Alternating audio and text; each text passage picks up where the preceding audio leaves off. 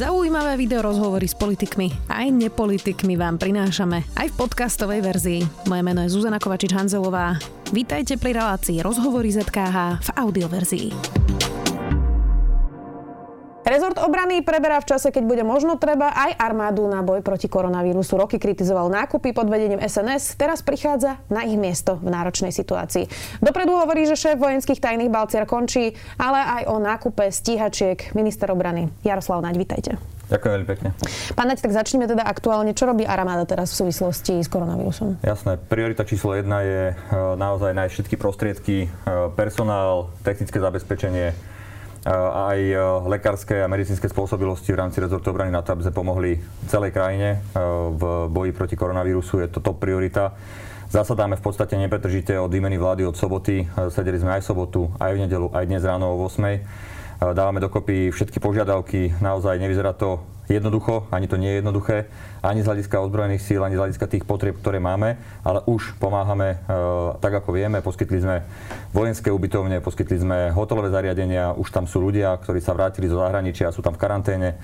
Eh, hľadáme medicínske prostriedky, pomáhame vojenskej nemocnici, eh, zabezpečujeme rôzne alternatívy v prípade zhoršenia stavu, takže naozaj robíme na to nepretržite. Vojaci na rozdiel od štátnych hmotných rezerv majú na sklade ochranné pomocky, sú pripravenejší, čo sa týka, myslím, same, samotnej armády, ktorá by mala byť asi pripravená aj na nejaký chemický útok alebo podobné niečo?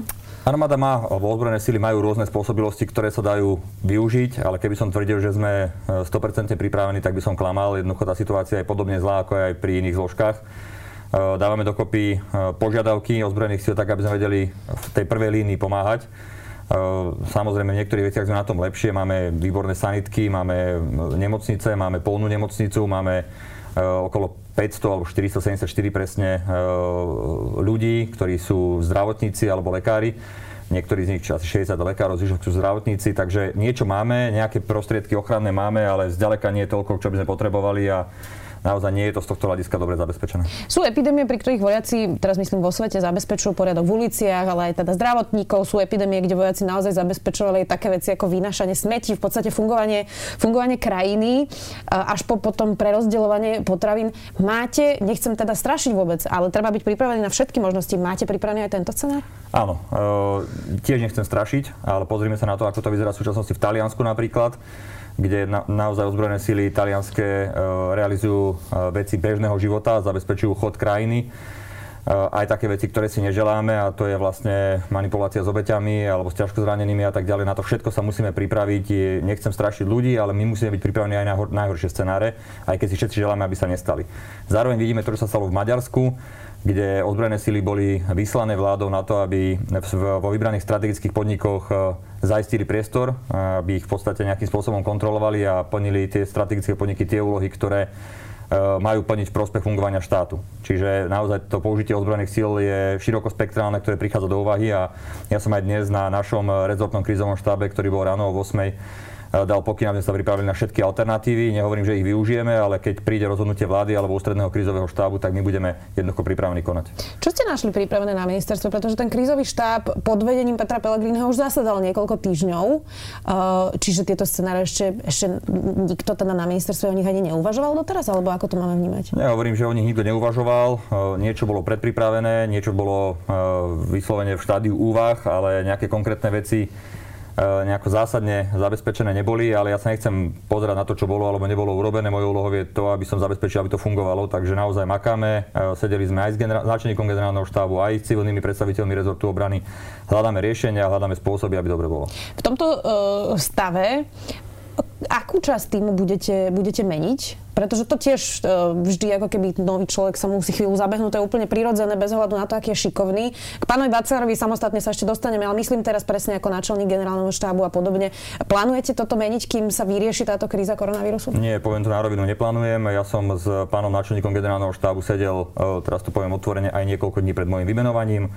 Sedeli sme už niekoľkokrát po mojom vymenovaní, aj dnes ráno. Ideme spolu na ústredný krízový štáb. Naozaj uh, nastavili sme si nejaké pravidla fungovania moju dôveru má a ideme spoločne ťahať za jeden povraz. Jednoducho teraz nie je čas na žiadne politikárčenie alebo niečo iné. Potrebujeme riešiť problémy, ktoré sú. a ja naozaj nemám teraz dôvod, aby som ho menil.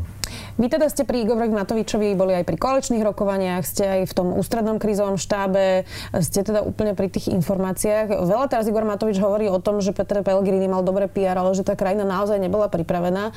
Uh, Teraz koľko z toho je PR Igora Matoviča, v ktorom je tiež on veľmi šikovný a, a koľko z toho je naozaj realita, pretože uh, to, čo vidíme, je, že naozaj sa teraz ťažko kupuje, to je objektívne pre všetky krajiny, tiež majú nedostatky rúšok aj v Belgicku, aj v Nemecku, aj vo Francúzsku. Čiže skúsme si povedať, že ako je tá realita bez toho, aby sme strašili ľudí, že tu teraz naozaj nastane nejaká apokalypsa. No ja naozaj nechcem strašiť ľudí, ja chcem ľudí upokojovať, jednoducho vláda je to na to, aby hľadala riešenia. E, takisto e, to robí aj predseda vlády. Celý víkend strávil tým, aby sme našli naozaj riešenia, ktoré sú potrebné, ale niektoré e, fakty sú fakty. Jednoducho pokiaľ vieme, že k dnešnému dňu je k dispozícii 2500 testovacích sád, a my minieme aj vďaka nejakým opatreniam teraz povedzme niekde okolo 500 až 1000, lebo sme prijali nejaké opatrenia, aby sa zrýchlil proces testovania. Ak ich, ak ich minieme za jeden deň 500 až 1000, tak tých 2500 nám ostane maximálne na 5 dní. A to je realita, to si treba povedať. A naozaj ja sa nečudujem ani pánovi premiérovi, že to takto odkomunikoval, že jednoducho niektoré základné veci nie sú k dispozícii, lebo viete, keby opäť dní došli tie tie uh, testovacie zariadenia, tak Pelegrini povie, vidíte, tak prišiel Matovič a po týždni to nefunguje. Ale realita je taká, že my sme vlastne zdedili prázdnu špajzu aj z hľadiska e, testovacích zariadení, aj z hľadiska ochranných pomôcok. A to nie len pre medicínsky personál, čo je to priorita, ale aj pre bezpečnostné zložky, pre políciu, pre záchranárov, pre vojakov. Jednoducho nič z toho nebolo zabezpečené. A či majú aj iné krajiny problémy, no niektoré majú väčšie, niektoré majú menšie, ale faktom je to, že minimálne od januára vláda vedela, že, nás, že sa chystá veľký problém a my sme nevideli do dnešného dňa nejaké konkrétne opatrenia, ktoré by boli pozitívne zrealizované v zmysle e, toho, že by sme dostali ten ochranný materiál tak, ako, tak, ako by mal prísť dispozícii aspoň na tie úvodné týždne. E, zároveň platí to, že keď sme mali e, prvé rokovanie vlády hneď po vymenovaní, tak sme tam mali predstaviteľov ústredného krizového štábu, ktorí nás informovali o reálnej situácii. A to keby ste počuli, tak naozaj nechcem strašiť ľudí, ale jednoducho tá situácia z hľadiska prípravy bola zlá. Bola zlá. A pán šéf e, správy štátnych hmotných rezerv, e, jednoducho ten sa tam snažil naozaj nejakým spôsobom nás informovať o tom, čo všetko urobil, ale realita je taká, že, že v podstate pre bezpečnosť ľudí na Slovensku spravil absolútne minimum, vzďaleka nie toľko, čo mal spraviť a ešte aj v tých konkrétnych veciach, ktoré zrealizoval, tak bolo také nehospodárne, nakladanie s majetkom, s peniazmi štátu, že jednoducho to je nepripustné a to je v krízovej situácii, ktorá dnes je, je to naozaj nezodpovedné voči občanom. Úplne tomu rozumiem, ale má to byť teraz priorita. Nemôžeme toto riešiť o dva mesiace, či Kajetan Kičora nakúpil draho alebo lacno a sústrediť sa naozaj teraz na to, aby sme kúpili ochranné pomocky, aby robíme. sme kúpili masky. Jasné, však to, to neznamená, že keď teraz hovoríme o tom, že pán Kičura nakúpil draho a nakúpil naozaj draho, extrémne draho a tých peňazí je málo a ešte len bude málo, tak to zase povedzme. Ale to neznamená, že paralelne s tým jednoducho sme neurobili opatrenia, aby sme nakúpili niečo iné. V mnohých prípadoch dokonca sa nám darí veci dostávať v podstate ako pomoc zadarmo, možno že len za prevoz a tak ďalej. Ako robíme opatrenia naozaj veľmi intenzívne a budete to vidieť v najbližších dňoch. Navyše, e, naozaj e, Marek Krajčí, minister zdravotníctva, prišiel s rôznymi konkrétnymi krokmi, ktoré budú smerovať k tomu, aby sme mali výrazný počet e, navýšenie počtu testovacích zariadení, aby sme jednoducho fungovali oveľa plynulejšie. Lebo vytešovať sa z toho, že máme malý nárast nakazených, ale realita je taká, že ich vlastne málo testujeme ľudí, tak to je také, také klamanie samých seba. Takže naozaj to neznamená, keď upozorníme na zásadné zlyhania a že tí ľudia za to musia brať zodpovednosť, to neznamená, že my nerobíme konkrétne opatrenia, aby sme zlepšili situáciu. Myslíte si, že by mal nezaj trestnoprávnu zodpovednosť Kajetan Kičura? No mne jedno, či to je pán Kajetan Kičura alebo kdokoľvek iný, pokiaľ jednoducho zlyhal vo svojej funkcii, tak masívne ako on zlyhal a tam sú listinné dôkazy o tom, že keď mu výberová komisia neodporúči podpísať kontrakt a on napriek tomu ho, odpo- ho podpíše, výrazne predraženie oproti iným alternatívam, no tak potom, e, tak ako pán bývalý premiér rád hovoril, padne komu padne, no tak nech padne. Poďme teraz na tú ekonomiku, to ste už spomenuli, ekonomika bude, vyzerá, že na kolenách. E, hovorí sa veľa o 2% HDP na obranu, to vyzerá, že potom to všetkom to bude ešte viac nedohľadne ako doteraz? No tak zase e, netvárme sa, že žijeme v nejakej bubline.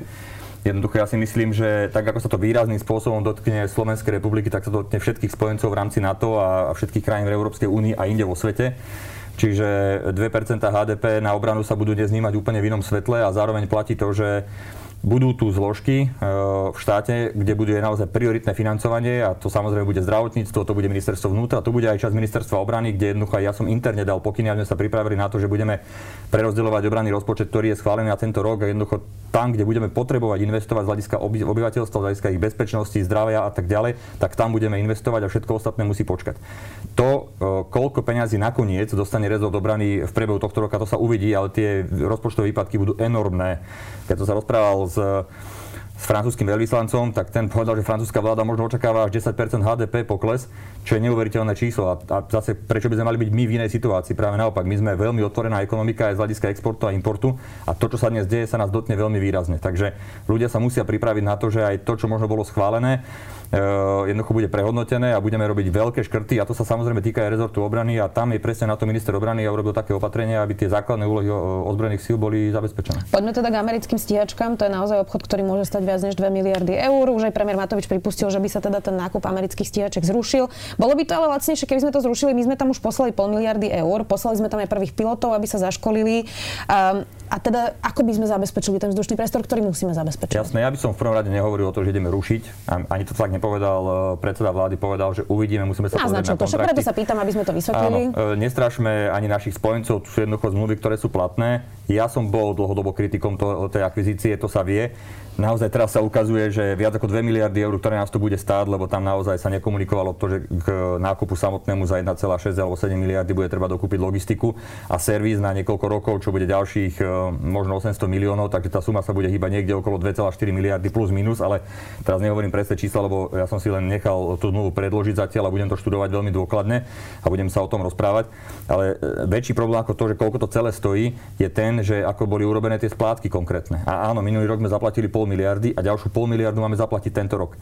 A teraz keď e, obranný rozpočet bol e, nastavený, a to bol akože už falošne nastavený predvolebne na 1,7 miliardy eur, a realita už aj bez korony by bola možno 1,5 miliardy eur a teraz bude ďalší škrt kvôli korone a bude určite výrazný, tak sa dostaneme do situácie, že nejakých 40% rozpočtu obrany by sme mali zaplatiť len za stíhačky tento rok. A to, to by neudržal nikto.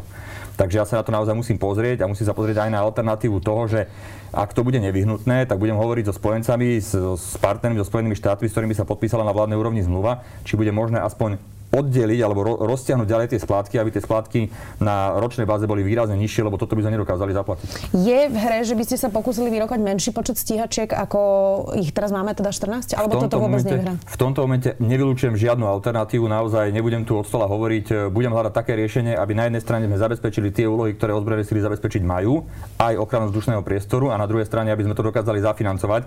Toto e, bolo nejaký, nejaký návrh splátok za, za dobré ekonomické časy a tie ale teraz nie sú a určite nebudú ani v najbližších rokoch, takže na to sa treba pozrieť naozaj zodpovedne. Keby sa to teda menilo, táto zmluva o stíhačkách, znamená to, že by sa ešte predlžovala tá prevádzka ruských migov, alebo toto tiež vôbec nevie? No to určite nie. V konečnom dôsledku tá prevádzka ruských migov nás stojí ďalších asi 50 alebo 60 miliónov ročne, ktoré, ktoré zaplatíme vlastne Ruskej federácii za to, že nám e, prevádzkujú migy, ktoré sú neustále kazivé, to treba povedať. Hej? Čiže môjim cieľom je naozaj tých migov sa zbaviť čím skôr. Keby sme boli išli alternatívou spoločnej ochrany vzdušného priestoru s Českou republikou napríklad alebo s Polskom, Mohli sme to vyriešiť lacnejšie a rýchlejšie, keby sme išli alternatívou takú, ako má Česká republika alebo Maďarsko, to znamená prenájom letových hodín od švedského dodávateľa, tak e, sme to mohli mať kratšie, tam bolo neviem, 1,5 roka alebo koľko bol ten termín skorší dodania tých lietadiel. Vybrali sme si najdrahšiu alternatívu a najzdialenejšiu alternatívu. Navyše k tomu plus e, to, že budeme musieť za ten celý čas platiť e, za tie migy. Takže jednoducho tá alternatíva dokopy je veľmi zlá konečnom dôsledku to e, možno trošku e, predlžujem, ale faktom je to, že okrem tých 1,6 miliardy e, za stíhačky a plus 800 miliónov za servis, budeme musieť zaplatiť niekoľko 100 miliónov za tie migy, ešte za ten servis. To všetko treba narátať a to všetko musím zaplatiť z jedného rozpočtu. To je šialené. Takže jednoducho treba naozaj nájsť nejakú alternatívu, ako to spraviť, ale tak, aby sme si aj za svojimi záväzkami stáli, ale zároveň, aby sme to jednoducho dokázali zaplatiť. SNS plánovala masívne obchody na obrane, niektoré sa podarili, niektoré nie. Tie, ktoré sa neuskutočnili, to sú napríklad transportery za 400 miliónov eur, radary za 155 miliónov eur, úvoz zastavilo 4x4 vozidla za 800 miliónov eur. Čo s týmito obchodmi? No opäť e, otázka prioritizácie. V prvom rade priorita je boj s koronavírusom, v druhom rade, e, samozrejme, ja som to už aj povedal, z tých všetkých vecí, ktoré ste povedali, tie najdôležitejšie sú radary. Tie, tam nám končila životnosť už v roku 2016, už keď som pôsobil v rezorte obrany za ministra Galka v 2010 roku, sa upozorňovalo na to, že v 16. končí životnosť tých radarov, dnes máme 2020 a keby sme zajtra objednali nové radary, tak bude trvať 1,5 až 2 roky, kým ich dodajú obrovský problém, technický problém, e, ktorý musia už dnes ozbrojené síly riešiť, takže tie radary to bude priorita. A tie ostatné veci jednoducho budeme vychádzať z toho, e, aké sú naše záväzky voči NATO. Možno sa budeme snažiť niektoré záväzky vynegociovať inak, na to je priestor. Tento rok končí práve, alebo začína nový systém obranného plánovania, nový cyklus a tam môžeme nastaviť naše záväzky inak a budeme sa o to snažiť. E, a zároveň jednoducho budeme robiť všetko preto, aby sme dokázali tie ozbrojené sily modernizovať nejakým spôsobom, no ale naozaj dobré časy z hľadiska rozpočtu skončili a nemám pocit, že by ich Slovenská národná strana využila tak, ako mohla. Doteraz sa obstarávalo na obrane tajne a treba povedať, že nielen za ministra Gajdoša, ale napríklad aj za ministra Glvača, ani za ministra Galka to nebolo úplne ideálne. Často tá výhovorka práve v rezorte obrany je, že všetko je utajené, pretože je to strategické pre štát a to sa týka pomaly až nákupu toaletného papiera, ak by som to teda prehnala takou hyperbolou. Tá transparentnosť je jeden z hlavných bodov Olano, ktorý, s ktorými ste vyhrávali voľby. Tak skúste mi teda povedať, že čo budete utajovať na ministerstve obrany a čo budeme ako novinári napríklad môcť vidieť verejne, ktoré zmluvy oproti tým, ktoré SNS napríklad tajila. Viete, tam bolo naozaj množstvo vecí, ktoré boli pre mňa absurdné. Myslím, že to bol e, Martin Dubeci, ktorý dokonca vyhral súd o tom, že zmluva o vrtulníkoch e, Black Hawk má byť zverejnená a napriek tomu, že tam je súdne rozhodnutie, tak to ministerstvo neurobilo. To, je, to sú absurdity a naozaj som dal už aj pokyn a, a bude to aj programom vyhlásení vlády za náš rezort a budem na to dôsledne dbať, aby všetko, čo mohlo byť odtajnené, bolo odtajnené a naozaj to bude veľmi širokospektrálne.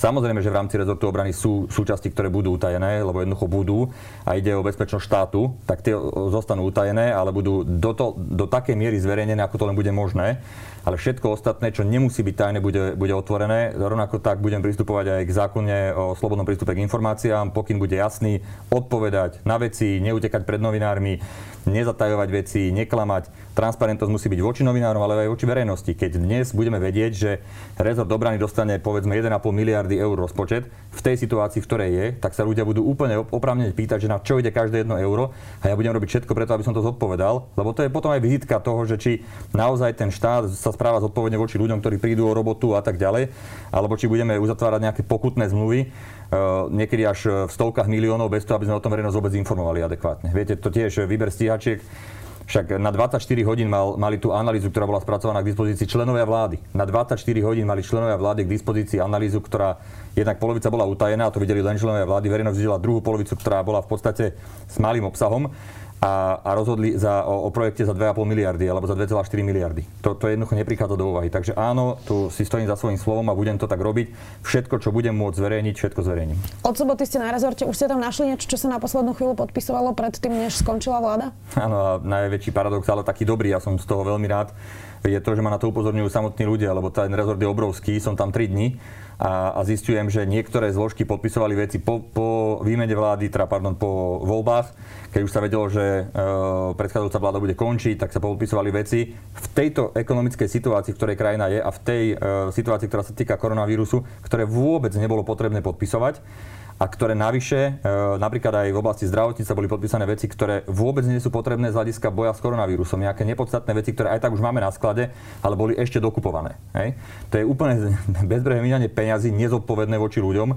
Ja som si nechal doložiť konkrétne veci a budem adekvátne podľa toho aj postupovať. Jednoducho to je nepripustné, aby sme dokupovali zo zdravotníckého materiálu taký, ktorý nepotrebujeme urgentne, ktorý máme na sklade a nemíňame, ale ten, ktorý potrebujeme na to, aby sme pomohli ľuďom, ktorí budú chorí a tých chorí bude stále viac, tak ten sme jednoducho nedokázali zabezpečiť. Takže áno, uh, tá nálada, ktorá bola taká odchodová v rezorte, bola využitá viacerými aj na to, aby sa podpisovali rôzne kontrakty. Ale hovoríme o radovo stovkách tisíc eur, desiatkách tisíc eur, aký hovoríme, sa bavíme. Hovoríme o rôznych kontraktoch, tak boli podpísané, samozrejme to, to bolo aj medializované, dokonca tam bol nejaký, nejaký podpis za 14 miliónov eur. ktorý sa týka raket Spike tak to tiež neviem, že či bolo nevyhnutné, ale dobre. No ale potom mám informácie, že aj zo zdravotníckej oblasti, zo zdravotníckej oblasti boli podpisované kontrakty v hodnotách alebo v hodnote stoviek tisíc eur. Eh, a to som naozaj veľmi zvedavý, že, že vlastne o čom mm. toto je, lebo mi to príde absolútne nezodpovedné. Ešte sme sa nedotkli pána Balciara. Eh, tá veľká otázka je práve teda ohľadom vojenského spravodajstva. On má teda veľké majetky, ktoré absolútne nedôveryhodne nevedel vysvetliť.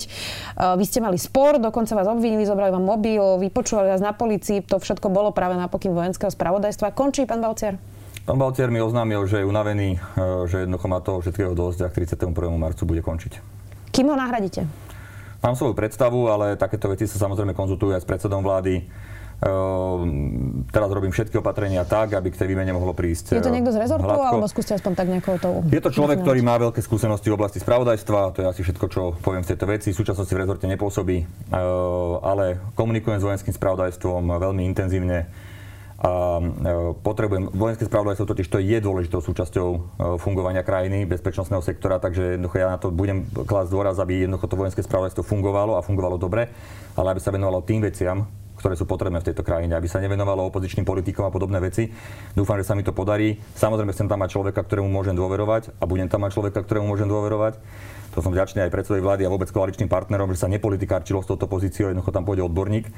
Na druhej strane e, platí to, že ten proces môže chvíľu trvať, čiže e, vedenie e, služby alebo spravodajstva bude zabezpečené zatiaľ a pán Balciar ma na osobnom stretnutí v sobotu informoval o tom, že naozaj prišiel pre neho čas, aby odišiel a dal si žiadosť na odchod 31. marcu. Posledná otázka. Vy ste boli teda aj pri koaličných rokovaniach. Igor Matovič hovorí, že najťažšie z toho celého boli hodnotové otázky, tak toto povedal. Uh, tiež to tak vnímate? No poviem to tak, že e, v prvom rade, že som sa zďaleka nezúčastnil všetkých tých rokovaní, boli také, ktorí boli len predsedovia, na niektorých bol e, ako kolega Eduard Heger, ako druhý s Igorom Matovičom. Ja som sa zúčastňoval najmä tých, ktoré sa týkali obrany bezpečnosti a jednoducho toho môjho portfólia.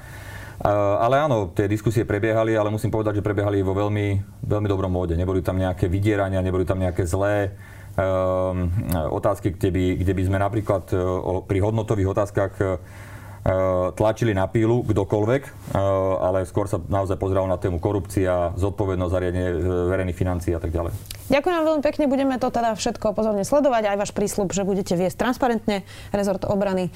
Ďakujem veľmi pekne, že ste si našli v týchto pohnutých časoch čas. Prišiel tu dnes Jaroslav Naď, minister obrany za stranu Oľano. Ďakujem. Ďakujem veľmi pekne, veľmi rád prídem kedykoľvek, prajem všetko dobré. Počúvali ste podcastovú verziu relácie Rozhovory ZKH. Už tradične nás nájdete na streamovacích službách, vo vašich domácich asistentoch, na Sme.sk, v sekcii Sme video a samozrejme aj na našom YouTube kanáli Denníka Sme. Ďakujeme.